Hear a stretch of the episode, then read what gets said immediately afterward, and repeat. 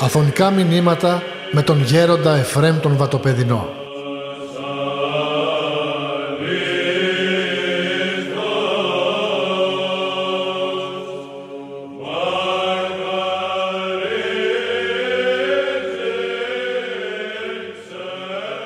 Ήθελα να σας διαβάσω μια ομιλία που έκανα ο ησυχασμός του Αγίου Γρηγορίου του Παλαμά και του γέροντος Ιωσήφ του Ισυχαστού. Η πείρα της Εκκλησίας από τη στιγμή που ο Θεός απίφθινε προς τον Κάιν των λόγων ήμαρτες ησύχασον έως και σήμερα δείχνει ότι η θεραπευτική αγωγή που πρέπει να ακολουθήσει ο άνθρωπος για να ξαναβρει το αρχαίο εκείνον και αμήχανον κάλος, το προπτωτικόν, αλλά και ακόμη τελειότερο από αυτό συνίσταται στην βίωση της ησυχίας. Άνθρωπος νοείται κυρίως ο έσω άνθρωπος, ο κρυπτός της καρδίας άνθρωπος, στον οποίο βασιλεύει το άφθαστο ησύχιο πνεύμα, καθώς λέγει και ο Απόστολος Πέτρος. Η ησυχία αποτελούσε εξ αρχής τη μήτρα της Ορθοδοξίας. Η χριστιανική θεολογία είναι ησυχαστική, γιατί κυοφορείται στην ησυχία και προσκαλεί τον άνθρωπο σε ησυχία προκειμένου να γνωρίσει τον Θεόν και να ζήσει την παρουσία Του. Ο τρόπος βιώσεως της ησυχίας ονομάζεται ησυχασμός. Ο ησυχασμός δεν είναι μία θεολογική κίνηση που αναδείχθηκε τον 14ο αιώνα με κύριο εκπρόσωπό του τον Άγιο Γρηγόριο Παραμά, αλλά είναι η πατροπαράδοτη οδός προς την θέωση των αγιασμών.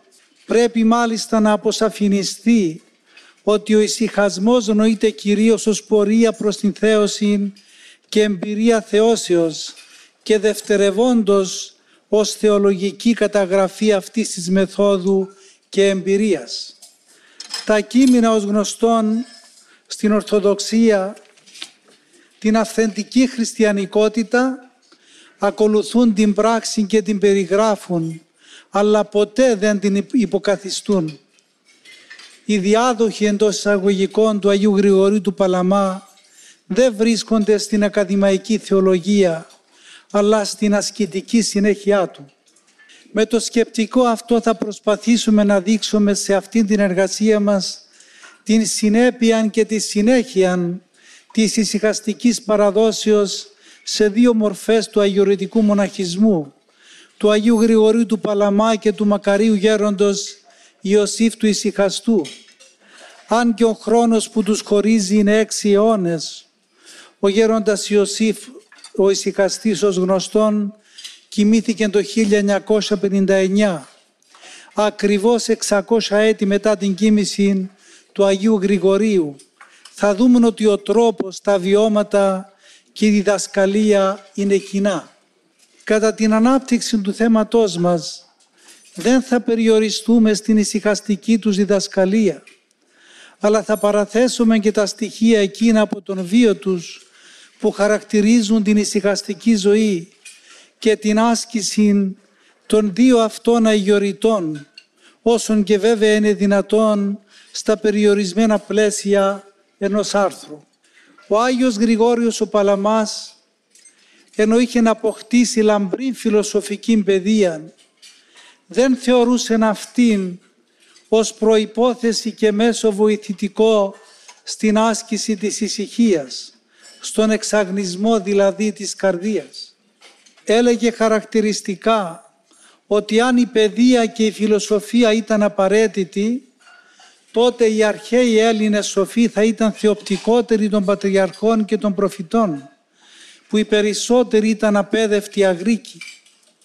Το αντίθετο υποστηρίζει ο νοησιαρχικός Βαρλάμ από την Καλαβρία και μετέπειτα σκαπανεύς της Ιταλικής Αναγεννήσεως που θεωρούσε μάλιστα τον εαυτόν του και ως αυθεντία στα θέματα της αδιαλείπτου προσευχής.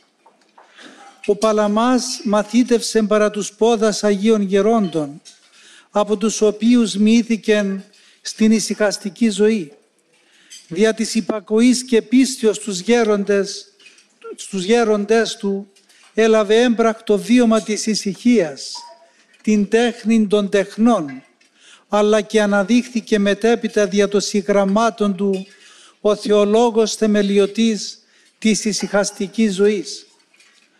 Όταν ήταν ακόμη στον κόσμο ζούσε στην υπακοή πνευματικού πατρός, του ησυχαστού Οσίου Θεολύπτου Φιλαδελφίας, ενώ στο Άγιον Όρος μαθήτευσε στον Όσιο Νικόδημο τον ησυχαστή, από τον οποίο έλαβε και το μοναχικό σχήμα και στον οποίο, όπως χαρακτηριστικά αναφέρεται στη βιογραφία του, έκανε τελεία υπακοή. Όταν η Θεία Πρόνοια έκρινε ότι ο Άγιος Γρηγόριος είχε λάβει τα πνευματικά εφόδια από την υπακοή, τον κατεβοδώνει στην καταμόνες ησυχία, όπου ακολούθησε ένα αυστηρό ησυχαστικό πρόγραμμα. Την περίοδο που βρισκόταν στο ερημητήριο του Αγίου Σάβα της Μονής Μεγής της Λάβρας, παρέμενε τις πέντε ημέρες της εβδομάδος σε πλήρη εγκλισμό στο κελί του εν σιωπή και μόνο το Σάββατο και την Κυριακή έβγαινε από το κελί του, είχε επικοινωνία με τους αδελφούς και συμμετείχε στην Θεία Λειτουργία. Το ίδιο έκανε και κατά το διάστημα παραμονής του στη σκήτη της Βερίας. Στην σιωπή και τον εγκλισμό συνάδει η πνευματική μελέτη. Η πνευματική μελέτη βοηθά στην άσκηση της προσευχής, αλλά και στη διαμόρφωση της δογματικής συνειδήσεως. Το ότι ο Άγιος Γρηγόριος αγαπούσε και επιμελείτο την πνευματική μελέτη φαίνεται και από την πολύ συχνή χρήση αγιογραφικών και πατερικών χωρίων στα συγγράμματά του. Όταν αναφέρεται σε θέματα που άπτονται της ησυχαστικής ζωής και θέλει να θεμελιώσει τις απόψεις του, ανατρέχει με μεγάλη ευχέρεια στην Παλαιά και Καινή Διαθήκη, στους Αγίους Μακάριο Αιγύπτιο, Διονύσιο Αρεοπαγίτη, Διάδοχο Φωτικής, Ιωάννη το Σιναήτη, Ισαάκ των Σύρων. Όταν ο λόγος του γίνεται δογματικός, ανατρέχει στο Μέγα Βασίλειο, Γρηγόριο Θεολόγο, Γρηγόριο Νήσης, Ιωάννη τον Χρυσόστομαν, Κύριλλον Αλεξανδρίας, Μάξιμον τον Ομολογητήν και Ιωάννη των Δαμασκηνών. Η εξωτερική όμως ησυχία δίνει τις ιδανικές προϋποθέσεις για την επίτευξη κυρίως της καθαράς προσευχής. Αμέριμνος και αποδεσμευμένος ο ησυχαστής από κάθε ηλική σχέση εισέρχεται με πόθος στα άδυτα της ησυχίας και επιμελείται την άσκηση της νοεράς προσευχής. Όλα τα συγγράμματα του Αγίου Γρηγορίου του Παλαμά αποπνέουν το άρωμα της ησυχαστικής παραδόσεως. Ιδιαίτερα όμως με τη συγγραφή του περιφήμου έργου του υπέρ των ιερός ησυχαζόντων θεμελιώνει θεολογικά την ησυχαστική ζωή και θέτει την ανθρωπολογική βάση της νοεράς προσευχής. Απαντώντας τον Βαρλάμ που κατηγορούσε τους ησυχαστές ότι ενεργούν κακώς όταν προσπαθούν να περικλείσουν τον νουν εντός του σώματος, λέγει ότι όχι μόνο εντός του σώματος και της καρδίας πρέπει να επαναφέρουμε τον νουν, αλλά και εντός εαυτού. Ο νους του ανθρώπου αποτελεί ίσως το κυριότερο θέμα της ασκητικής ανθρωπολογίας και το πιο δυσδιάκριτο για τους μη πνευματικούς ανθρώπους, τους ψυχικούς. Πολλοί πατέρες έδωσαν ποικίλους ορισμούς για τον νου. Κυρίως τον θεωρούν ως δύναμη ή ως οφθαλμό της ψυχής. Ο Παλαμάς όμως με ένα μοναδικό, αποκαλυπτικό και ακριβή τρόπον ορίζει τον νου και τις λειτουργίες του. Θεωρεί τον νου ως αυτοτελή και κατεξοχήν ενεργητική ουσία. Εκπίπτει όμως από αυτήν την κατεξοχή λειτουργία του και χάνει την αξία του όταν περιορίζεται στη διανόηση η οποία ενεργείται με το ψυχικό πνεύμα που εδρεύει στον εγκέφαλο. Ο νους του ανθρώπου έχει ουσία και ενέργεια. Η νοερά ενέργεια διαχειωμένη έξω δια των αισθήσεων και συχαιωμένη έσω με τη λογική ενέργεια δια των λογισμών, πρέπει να επιτρέψεις στην ουσία του νου που εδρεύει στην καρδία στο πρώτο σαρκικό λογιστικό όργανο. Η επιστροφή του νου προς τον εαυτόν του, η αυτοεποπτεία του νου. Και συγχρόνως η άνοδος προς τον Θεόν με τη μονολόγηση των προσευχήν, την ευχή του Ιησού, συνιστά την κυρία εργασία της ησυχίας κατά την οποία εκδηλώνεται η κατεξοχήν ενέργεια του νου η νοερά. Όταν κανείς παραμένει σε αυτήν την εννοηδή συνέλεξη του νου και την ανάτασή του προς τον Θεό και προσέχει να μην εκμαλωτίζεται από λογισμούς ματέους και κακούς, ακόμη και από τους φαινομενικά καλούς, τότε πλησιάζει τον Θεό νοερός. Αισθάνεται τις ανέκφραστες άκτιστες ενέργειές Του. Γεύεται κάτι από την κατάσταση του μέλλοντος αιώνος και βεβαιώνει έχοντας ο ίδιος αληθινή αίσθηση πλέον περί της Χριστότητος του Κυρίου κατά το γεύσαστε και είδετε ότι Χριστός ο Κύριος. Κατά τον Παλαμά ο ησυχαστής μοναχός που γεύεται αυτήν την γλυκύτητα της Θείας Χάριτος. Αποφεύγει τη συνομιλία ακόμη και με τους ομοτρόπους αδελφούς του, γιατί φοβάται μήπως διακοπεί υποθητή και τερπνή ομιλία με τον Θεό και το μοναδικό του νου γίνεται πολυσχηδές.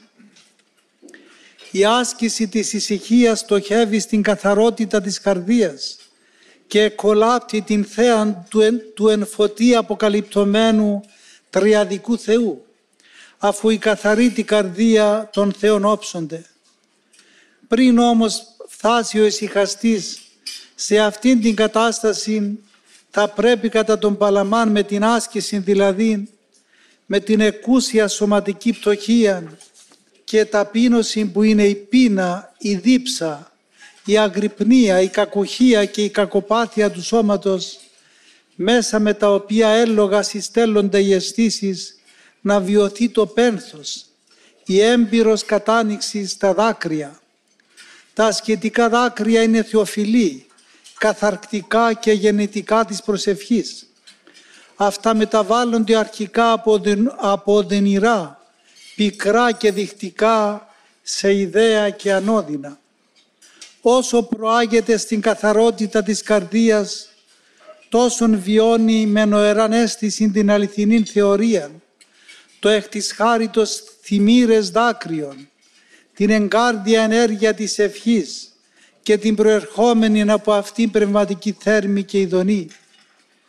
Η αληθινή θεωρία προέρχεται από την κάθαρση του νου και τη μέθεξη της Θείας Χάριτος, κατά την οποία όχι με λογισμούς, αλλά με άειλες επαφές εντρυφά ο ησυχαστής στα θεοειδή κάλλη. Όταν ο Θεός ευδοκίσει να θεωρήσει ο ησυχαστής την δόξα της φύσεως αυτού της Αγίας, τότε βλέπει τον Θεό ως φως. Με την θέα του αχτής του φωτός βιώνει πλέον ο ησυχαστής μοναχός την θέωση, την άμεσο θεοπτία. Η εμπειρία της θεώσεως μέσα στο Θείο Φως προσφέρεται στον ασκητή εν μέτρο και ανάλογα με την αξία του. Δεν υπάρχει όμως τέλος σε αυτήν την θεωρία, αλλά μια διαρκής πρόοδος.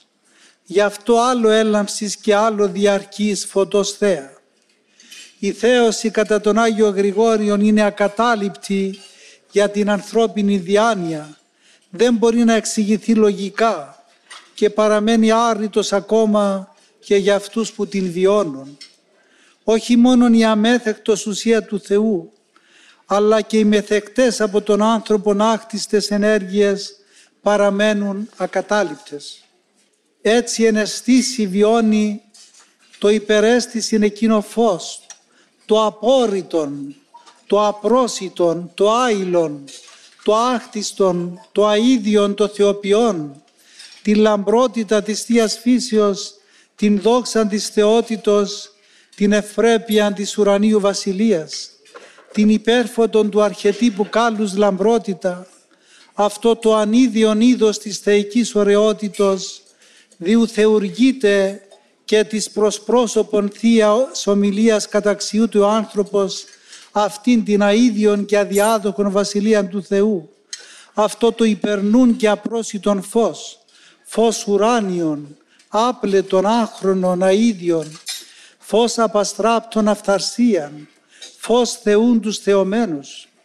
Με είναι ευχαίρεια αυτός ο Μέγας της και θεολόγος του φωτός γράφει για τις ιδιότητες του Θείου Φωτός, το οποίο εποπτεύει ότι του Θεού συνουσίας εραστής, δηλαδή ο ησυχαστής μοναχός.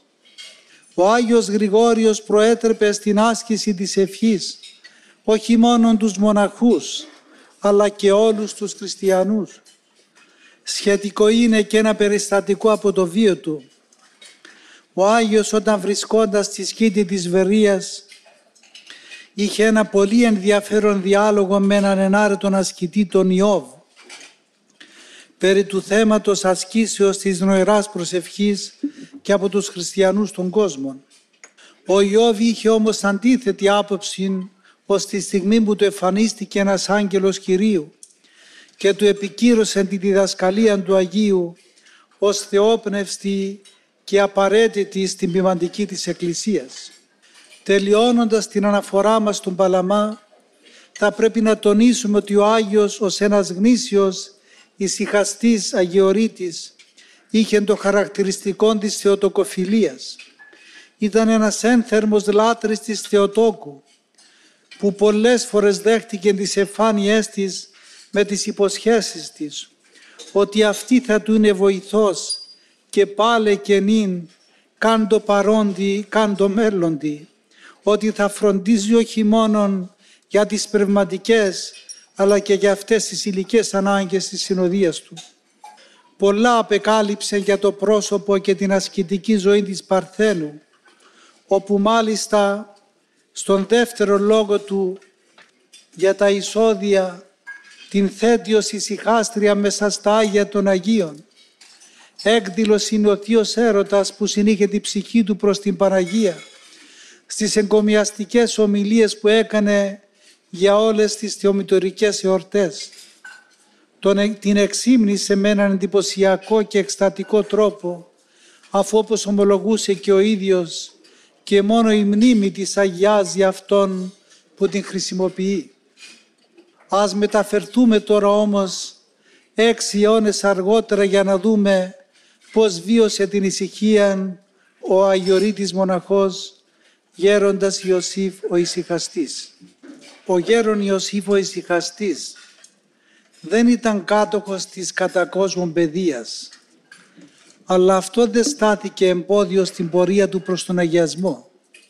Εξάλλου και ο Άγιος Γρηγόριος ο Παλαμάς χαρακτήρισε την έξω πέδευση στήραν και άγωνων, ακόμη και ματέαν βλαβεράν και ανώνυτων, αν δεν συμβιβάζει με την κατά Θεόν παιδεία και σοφία. Ο μακάριος γέροντας Ιωσήφ, ερχόμενος του Άγιον Όρος έχοντας πόθο για την ησυχαστική ζωή, δεν ακολούθησε αυτήν αμέσως, αλλά σφραγίστηκε πρώτα με την ευλογία της υπακοής. Μετά από υπόδειξη του διακριτικού γέροντος Δανιήλ του Κατουνακιώτου, υποτάχθηκε στο γέροντα Εφρέμ, που είχε την καλύβη του Ευαγγελισμού στα Καντουνάκια.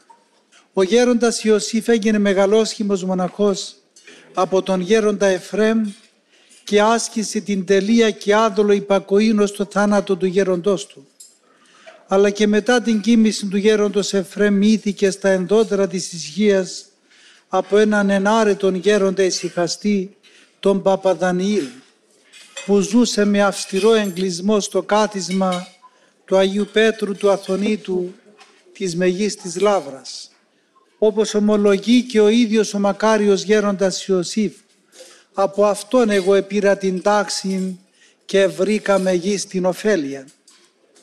Για αρκετό διάστημα όταν είχε καταβιώσει στη σκήτη του Αγίου Βασιλείου άσκησε την απόλυτη ησυχία.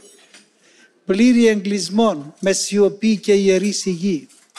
Ιδιαίτερα κατά την περίοδο της Μεγάλης Σαρακοστής Όλη την εβδομάδα ασκούσαν απόλυτη σιωπή και μόνον από το Σάββατο μετά τη Θεία Λειτουργία ως και τον Εσπερινό της Κυριακής μιλούσε με τον συνασκητή του Πάτερ Αρσένιον και τον ιερομόναχο που ερχόταν για να τους λειτουργήσει τον Παπαεφρέμ Κατουνακιώτη.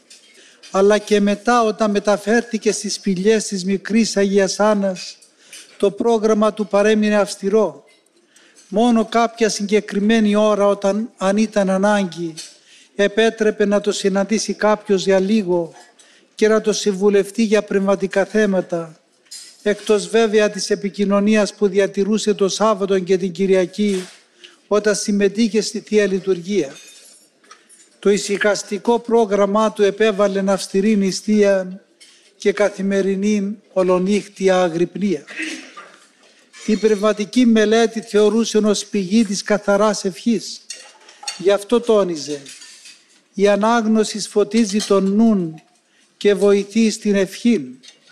Αν και όπως αναφέρθηκε ήταν άμυρος της κατακόσμων παιδείας, αγαπούσε υπερβολικά την πνευματική μελέτη και ανάγνωση. Και αυτό φαίνεται από τις επιστολές του όπου χρησιμοποιεί πολλά γεωγραφικά και πετρικά χωρία. Αλλά όπως τονίζει και ο βιογράφος του ο μακαριστός γέροντας Ιωσήφο Βατοπεδινός στις κατηδίας συναντήσεις του ανέφερε από στήθους ολόκληρα χωρία για να τεκμηριώσει ένα πνευματικό θέμα που τους έφυγε. Δεν παρέθεται απλά τους πατέρες, αλλά τους είχε, τους είχε κάνει βίωμά του. Είχε οικειωθεί το πνεύμα του στην κατάστασή τους.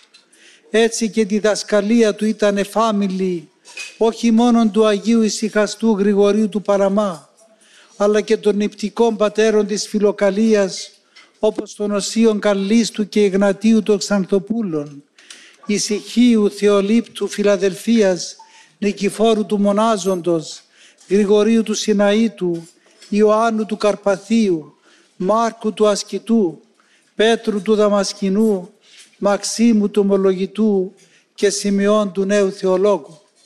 Ο γέροντας Ιωσήφ ήταν ένας μεγάλος αγωνιστής και εραστής της νηπτικής εργασίας σε όλη του τη ζωή είχε ως συνεχή αδολεσχία την οερά προσευχή. Όπως γνωρίζει κανείς το επάγγελμα ή την τέχνη που ασκεί, ανάλογη ήταν η βιωματική εμπειρία του στην οερά προσευχή.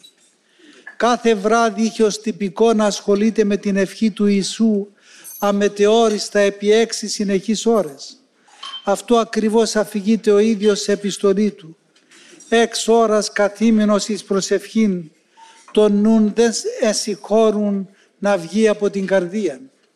Επέμενε στην άσκηση της καθαράς αμετεώρησης προσευχής που γίνεται όταν η προσευχή ενωθεί με την προσοχή και την αυτοεποπτεία του νου και ενεργείται στο κέντρο της πνευματικής και σωματικής δυνάμεως του ανθρώπου, στο θρόνο του νου, όπως ορίζει την καρδία ο μακάριος γέροντας Ιωσήφ τόνιζε ότι προσευχή χωρίς προσοχή και νύψιν είναι απώλεια χρόνου, κόπος χωρίς πληρωμή, η προσοχή στις αισθήσεις και στους λογισμούς, ώστε να μην διαχέονται έλκη των νου και της δυνάμεις της ψυχής στην έδρα του, στην καρδία.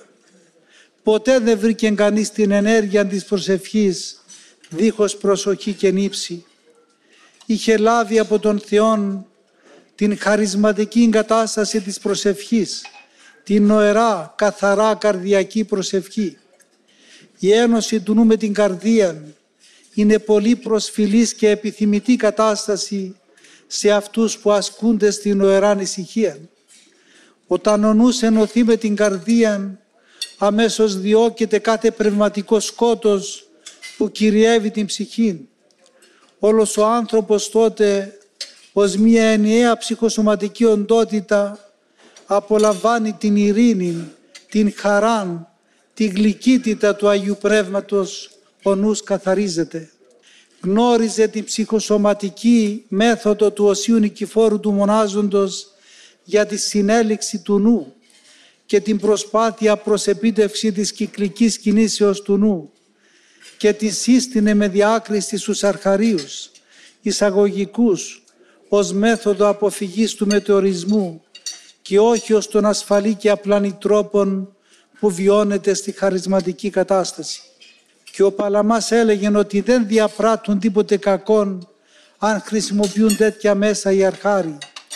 Μάλιστα και οι τέλειοι χρησιμοποίησαν το κυκλικό σχήμα του σώματος στην προσευχή για την επίτευξη της κυκλικής κινήσεως του νου όπως ο προφήτης Ηλίας. Για τον γέροντα Ιωσήφ η εντός της καρδίας κυκλική προσευχή δεν φοβείται πλάνη ποτέ. Στην κυκλική αυτήν καθαρά αναμετεώριστο νοεράν προσευχήν εκδηλώνεται η νοερά ενέργεια στην καρδία του ησυχαστού η οποία γίνεται εμφανής μόνο παρουσία της Θείας Χάριτος.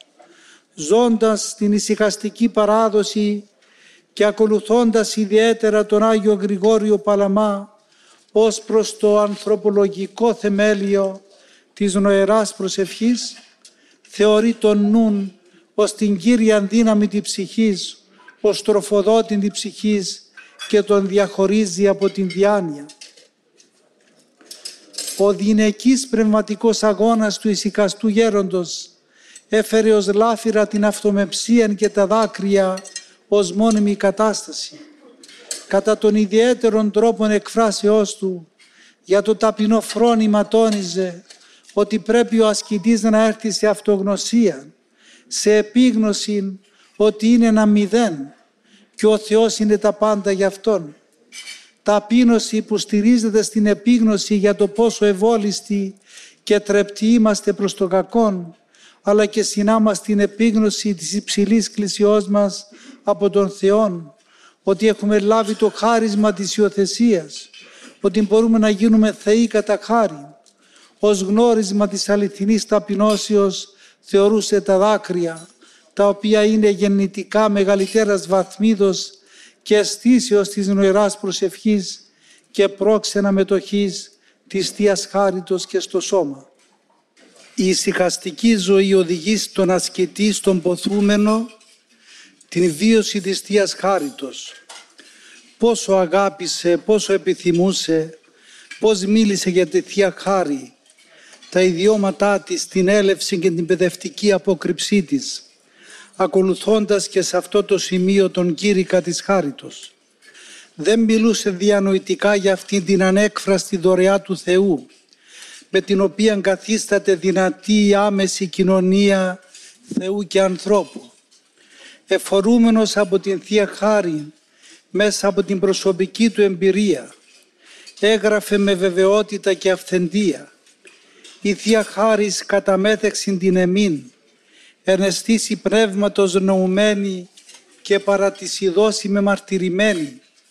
Απάβγασμα είναι της Θείας Λαμπρότητος, εσθομένη εν θεωρία και διαυγή εννοώς, διάνοια τη χάνει λεπτή, ευώδης και γλυκητά την πνοή, ευχή αρέμβαστος και λογισμόν απαλλαγή, αγνωτά τη ζωή και τελείως ειρηνική, ως και ταπεινή, ήσυχος, καθαρκτική, φωτιστική, χαροποιός και πάσης φαντασίας απειλαγμένη.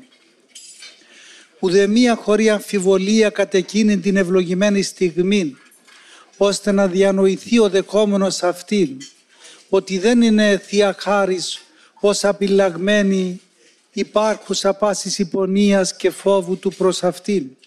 Ανάλογα με τη μετοχή της Θείας Χάριτος καθορίζεται και η πνευματική κατάσταση του ανθρώπου. Στο στάδιο της καθάρσεως ο άνθρωπος μετέχει της καθαρκτικής θεοποιού ενεργείας η οποία καθαρίζει τον νουν, την καρδία από τα πάθη. Διεγείρει τον άνθρωπο προς μετάνοια και εργασία των εντολών και μυστικό συμπαρίσταται στον πνευματικό αγώνα του. Η προκοπή στο επόμενο στάδιο του φωτισμού που γίνεται δια της νοεράς προσευχής εξασφαλίζει την εναισθής υπερέστη συμβίωσης της χάριτος. Στην κατάσταση αυτή ο ησυχαστής λαμβάνει φως γνώσεως, διακρίνει τους λογισμούς, εννοεί τους λόγους της Γραφής και των Αγίων Πατέρων, ανάγεται εις θεωρίαν Θεού. Βέβαια αυτά τα στάδια δεν είναι καλουπαρισμένα. Όσο κανείς καθαρίζεται τόσο και φωτίζεται. Και το τρίτο στάδιο στην τελειωτική κατάσταση συμβαίνει όπως έλεγε ο γέροντας Ιωσήφ η κατεξοχήν επισκίαση της χάριτος εν το αχτί στο φωτί όπου είναι δώρο μεγάλων ασύλληπτο στην ανθρώπινη διάνοια. Η κάθαρση της καρδίας ως πράξη οδηγεί τον ησυχαστή στη θεωρία, σε θεωρία των όντων, του παραδείσου, της δόξης των Αγίων, της κενώσεως του Θεού Και η μία θεωρία διαδέχεται την άλλη. Θεωρία όμως ως ενέργεια της χάριτος, όχι σκέψεις, εικονισμοί και φαντασίες που δημιουργεί ο νους. Δεν τα πλάθει ο άνθρωπος.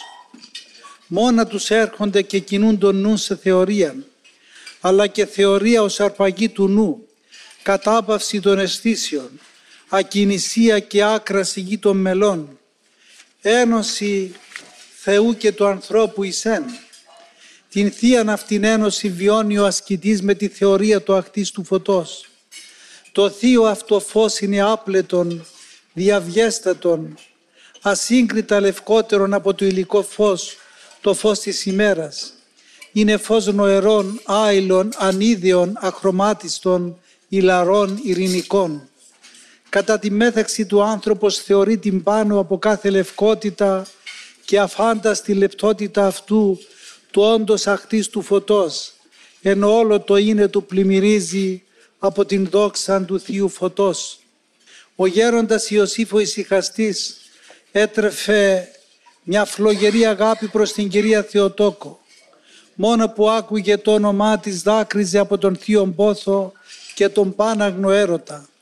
Είχε άμεση επαφή, γνώριζε την αϊπάρθενο Μαρία όπως έλεγε και ο ίδιος με την διπλή της ιδιότητα τη Μητροπαρθενική. Συνήθως μετά από σκληρές δοκιμασίες και περιόδους μεγάλο θλίψιον του εμφανιζόταν η Παναγία όχι απλά για να τον παρηγορήσει αλλά για να τον βεβαιώσει και να εκδηλώσει την αγάπη της προς το άξιο τέκνο της.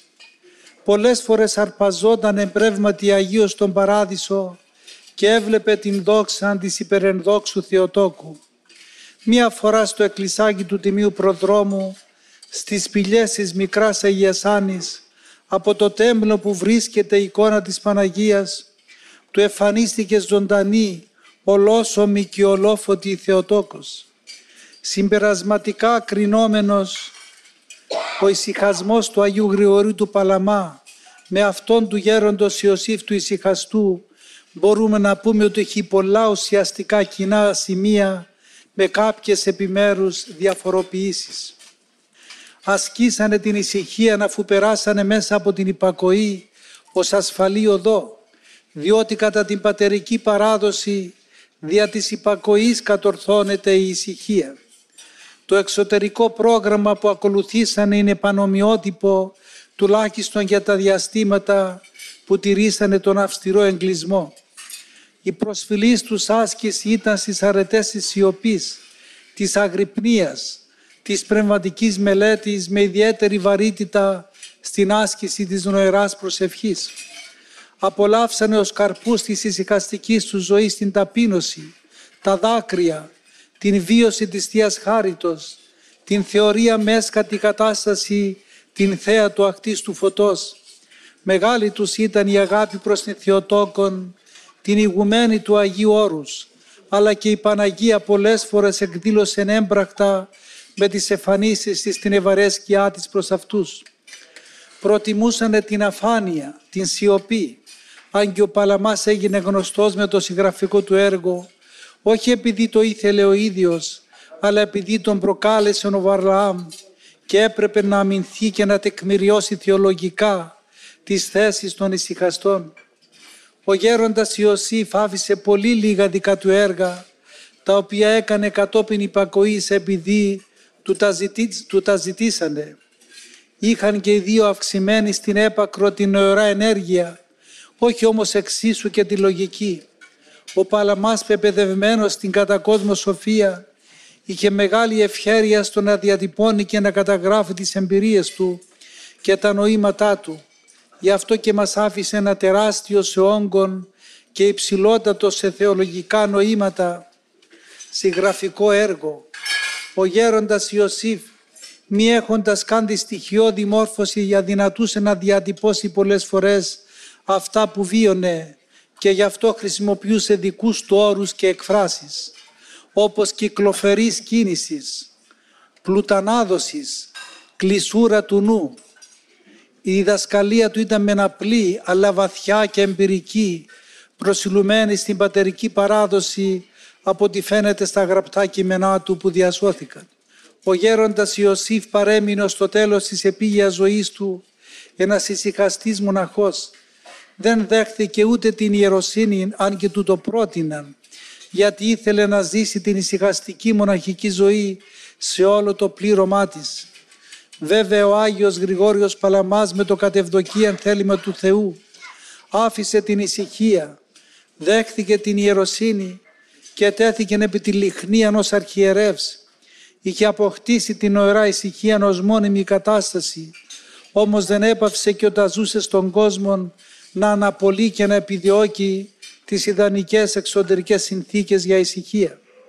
Μολονότι και οι δύο αγιορείτες ήταν άκρος ησυχαστές, δεν δογμάτιζαν τον τρόπο ζωής τους. Δεν έθεταν τον εαυτό τους ως πρότυπο για να τους ακολουθούν κατά γράμμα οι μαθητές τους. Έβλεπαν τους άλλους ως ανεπανάληπτα πρόσωπα στα οποία δεν προσυδειάζουν προσχεδιασμένες δομές ή ακόμη και η εξανάγκης υπακοή ή πειθαρχία τους συμβούλευαν και τους καθοδηγούσαν ώστε να αποκαλύψουν από μόνοι τους την προσωπική τους οδό και τρόπο για να αποκτήσουν ελευθερία, μια ζωντανή και αδιάκοπη προσωπική σχέση με το Θεό. Όποιος μελετήσει τα έργα τους θα καταλάβει ότι την ησυχία την αξιολογούσαν και την καταδείκνυαν από τον τρόπο και το σκοπό εφαρμογής της και όχι από τον τόπο και τα μέσα βιώσεώς της αν και η σωματική εξωτερική ησυχία είναι βοηθητική για να φτάσει ο άνθρωπος στην απόκτηση της νοεράς ησυχίας, βαρύτητα δίδανε στον τρόπο και αιτία ασκήσεως της νοεράς ησυχίας που μπορεί να βιωθεί ακόμη και μέσα στον κόσμο. Για νοερά ησυχία στην πραγματικότητα είναι διηνεκής εν το Θεό διαμονή. Ο γέροντας Ιωσήφ έλεγε «Οπότε ο άνθρωπος έρθει μέσα του ο Χριστός και μόνος και με τους πολλούς ησυχάζει και έχει ειρήνη παντού. Έστω και αν χωρίζουν τους δύο αγιορείτες έξι αιώνες, διαπιστώνουμε με τη μικρή αυτήν εργασία μας ότι έχουν κοινό το πνεύμα των πατέρων και αδιάρρηκτη την ενότητά τους μέσα στην ησυχαστική παράδοση. Βλέπουμε ακόμη τη μεγίστη συμβολή του Αγιώρους στη ζωή της Εκκλησίας.